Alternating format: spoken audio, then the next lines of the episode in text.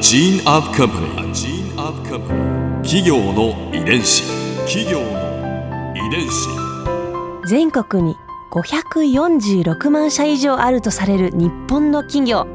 その企業の数だけ理念があり、使命があり、人間ドラマがあります。この番組ではさまざまな企業のトップや社員の方にお話を伺いながら、成長する企業の DNA を解明していきます。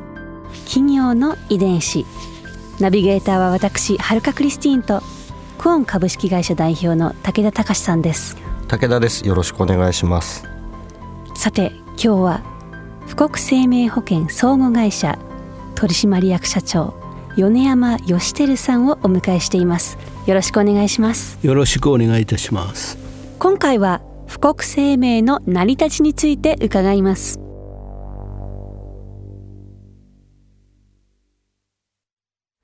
まずは富国生命は何年ほど前にどういった形で成り立ったんですか？富国生命はですね、1923年、はい、もうすぐ95周年でございますけれど、富国生命、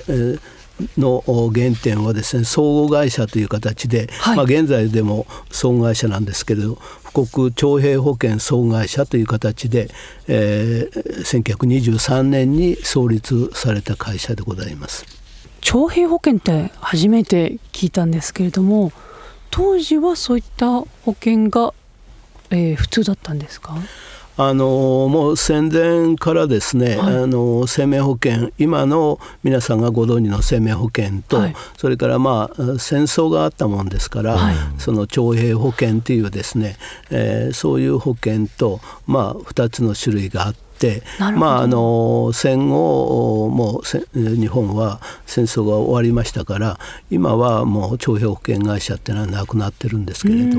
そういうことですね。戦地に赴く方のご家族が入られるということなんですか？ご本人が入ってですね、戦地に赴きますと、働き手がなくなるわけですよね。で、そのためにその働き手が戦地に行きますから、そこを保証してあげるという、そういう保険なんですね。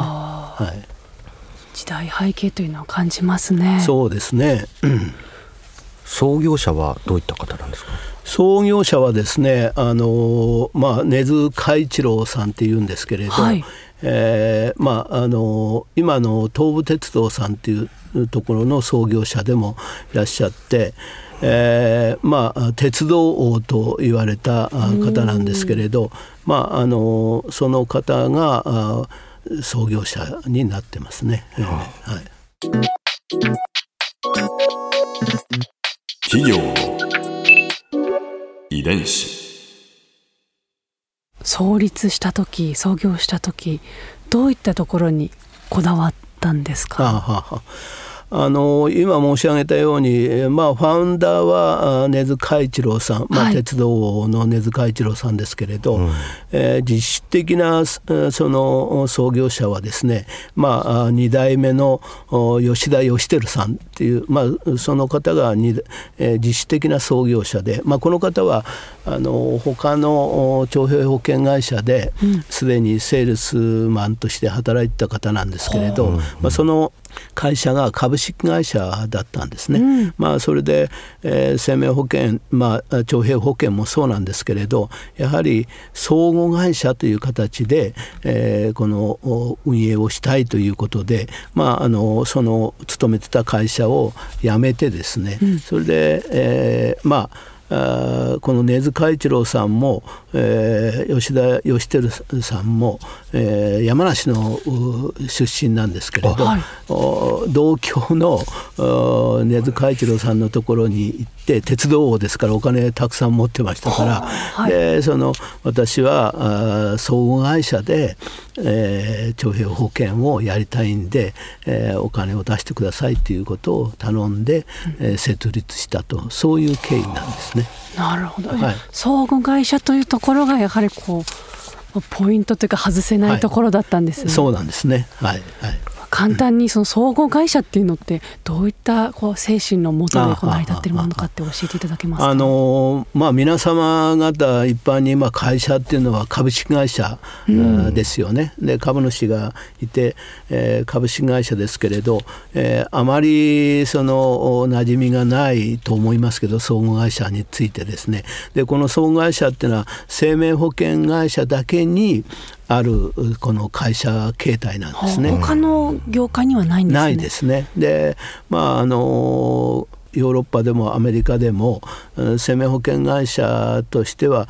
株式会社もありますけれどもともと総合会社が非常に多かったんですね。でそのなぜ生命保険会社に総合会社があるのかっていうのはそもそも生命保険っていうものがですね相互扶助っていうかお互いに助け合いっていうか、そういうとこから始まっているのが生命保険のもともとの成り立ちなんですね。そういう面で、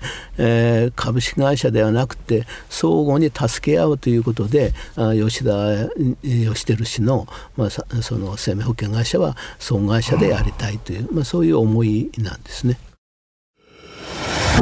ここで春風ビューポイント。今回米山社長のお話の中で私が印象に残ったのは創業者のお話をされた時に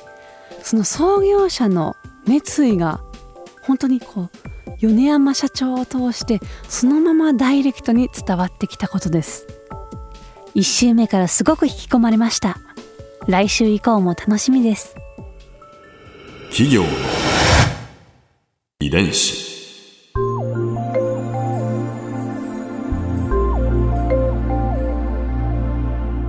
さてこの番組はポッドキャストのほかスマートフォン、タブレット向けアプリ JFN パークでも聞くことができます。お使いのアプリストアからダウンロードして企業の遺伝子のページにアクセスしてみてください。それでは来週もお会いしましょう。企業の遺伝子ナビゲーターは私春香クリスティンとクオン株式会社代表の武田隆でした。